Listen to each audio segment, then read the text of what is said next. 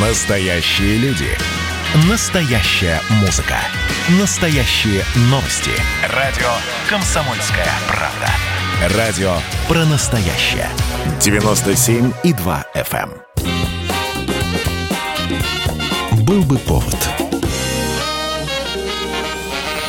Здравствуйте, я Михаил Антонов, и эта программа «Был бы повод» 21 октября на календаре, и рассказ о событиях, которые происходили в этот день, но в разные годы, ждет вас в сегодняшней передаче. 1926 год, 21 октября. По сути, в этот день произошло убийство известного фокусника Гарри Гудини. Он в то время гастролировал по Монреалю. Леди и джентльмены, Великий Гудини! В перерыве между представлениями в гримерку Гарри Гудини постучались. Вошедший человек представился Гордоном Уайтхедом, студентом университета МcGill. Уайтхед спросил, мистер Гудини, правда ли, что вы можете выдержать любой удар в живот? Говорят, у вас железный пресс. Разрешите попробовать? После этого Уайтхед шагнул к дивану. Гудини инстинктивно поднялся. Уайтхед тремя короткими ударами бьет Гудини в живот. Гарри, который не успевает напрячь пресс, падает прямо на пол и стонет от боли. Оказалось, что удары Гордона, который, как выяснится после, был профессиональным боксером, привели к разрыву аппендикса. Гудини не захочет прерывать свои гастроли и будет еще в течение трех дней выходить на представление, принимая перед этим лошадиные дозы обезболивающего. В возрасте 52 лет Гарри Гудини закончит свое выступление в Детройте 24 октября. После падения занавеса он внезапно потеряет сознание и будет отправлен в госпиталь. Там попытаются спасти Гудини от перитонита, но будет уже поздно. 1928 год, 21 октября. Лев Троцкий обращается к коммунистам всех стран с призывом бороться против планов и решений Сталина. За два года до этого Сталин и его сторонники заняли практически все главные посты в партии, а оппозиционеры утратили реальную власть. Хотя Троцкий тогда еще сохранял членство в ЦК и даже в Политбюро, но всех важных постов он лишился. Однако просто так Троцкий сдаваться не собирался. Он обвинял обвиняет Сталина и его сторонников в бюрократическом перерождении партии, в движении к термидору, нежелании осуществлять сверхиндустриализацию и саботаже возведения международной системы социализма. К сожалению, в революции есть еще случайные люди, посредственности, решающие с ее помощью свои личные низменные задачи. Они говорят нам, еще не время. Они говорят нам, все произойдет само. Я говорю, нет. Я говорю, сейчас или никогда.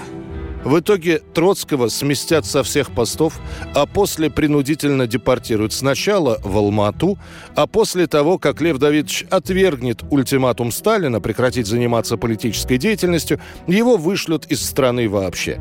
Именно в Константинополе Троцкий опубликует свой призыв к объединению всех коммунистов. Однако его призыв так до СССР не дойдет, а западных сторонников коммунизма было слишком мало, чтобы хоть как-то повлиять на растущую власть власть Сталина. 1947 год, 21 октября. В СССР начинается операция «Запад». Принудительное выселение гражданского населения Западной Украины вглубь территорий СССР. Это было продолжение операции «Большая блокада», в ходе которой национально-повстанческое движение на Украине фактически оказалось в изоляции без средств поддержки извне. Тогда, во время Большой блокады, численность таких отрядов удастся сократить почти на 40%.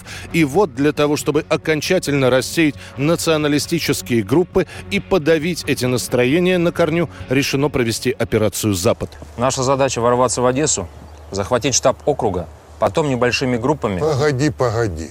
Захватим, а потім нас і постріляють, а? Это приказ. Приказ не обсуждается. Подготовка к операции длится два месяца. Получив указание из Москвы об очистке территории Западной Украины от врагов народа и их пособников, местные подразделения МГБ и МВД составляют списки кандидатов на депортацию. Итоги операции будут подведены в конце октября 1947 года. Министр внутренних дел СССР Круглов в письме на имя заместителя председателя Совета министров доложит об изъятии из западных областей Украины 26 682 семей спецпереселенцев, то есть более 76 тысяч человек.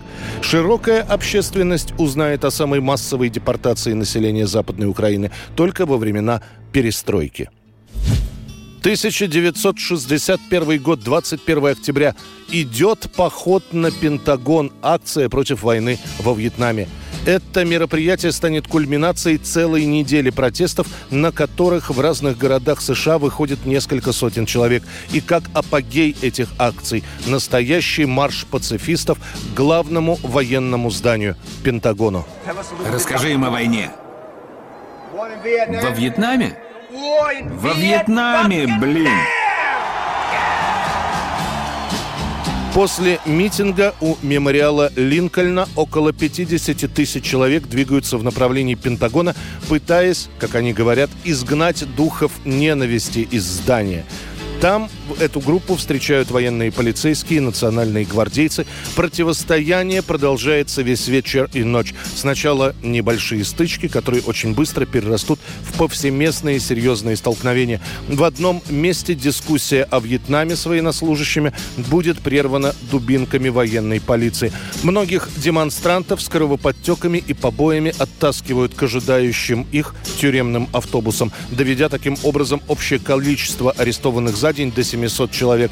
Протестанты кричат в мегафон «Наши враги не солдаты, а командование» призывают солдат отступить, присоединиться к ним, просто вести себя по-человечески. В ответ раздается вонючие хиппи и чертовы красные коммунисты.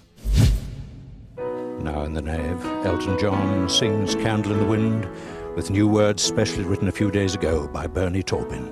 1997 год, 21 октября. Новая версия песни Элтона Джона «Candy in the Wind», посвященная памяти принцессы Дианы, становится самым популярным синглом в истории поп-музыки. В течение месяца продают почти 32 миллиона экземпляров этой песни. Это была программа «Был бы повод» и рассказ о событиях, которые происходили в этот день, но в разные годы. Очередной выпуск завтра. В студии был Михаил Антонов. До встречи.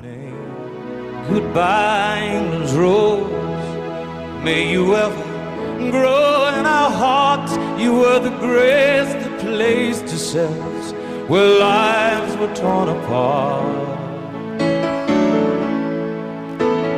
Goodbye, this road from a country lost without your soul, who missed the wings of your compassion more than you will ever know. And it seems to me you've lived your life like a candle in the wind, never fading with the sunset when the rain set in footsteps will always fall here along England's greenest hills. Your candles burned out long before your legend ever will. Был бы повод.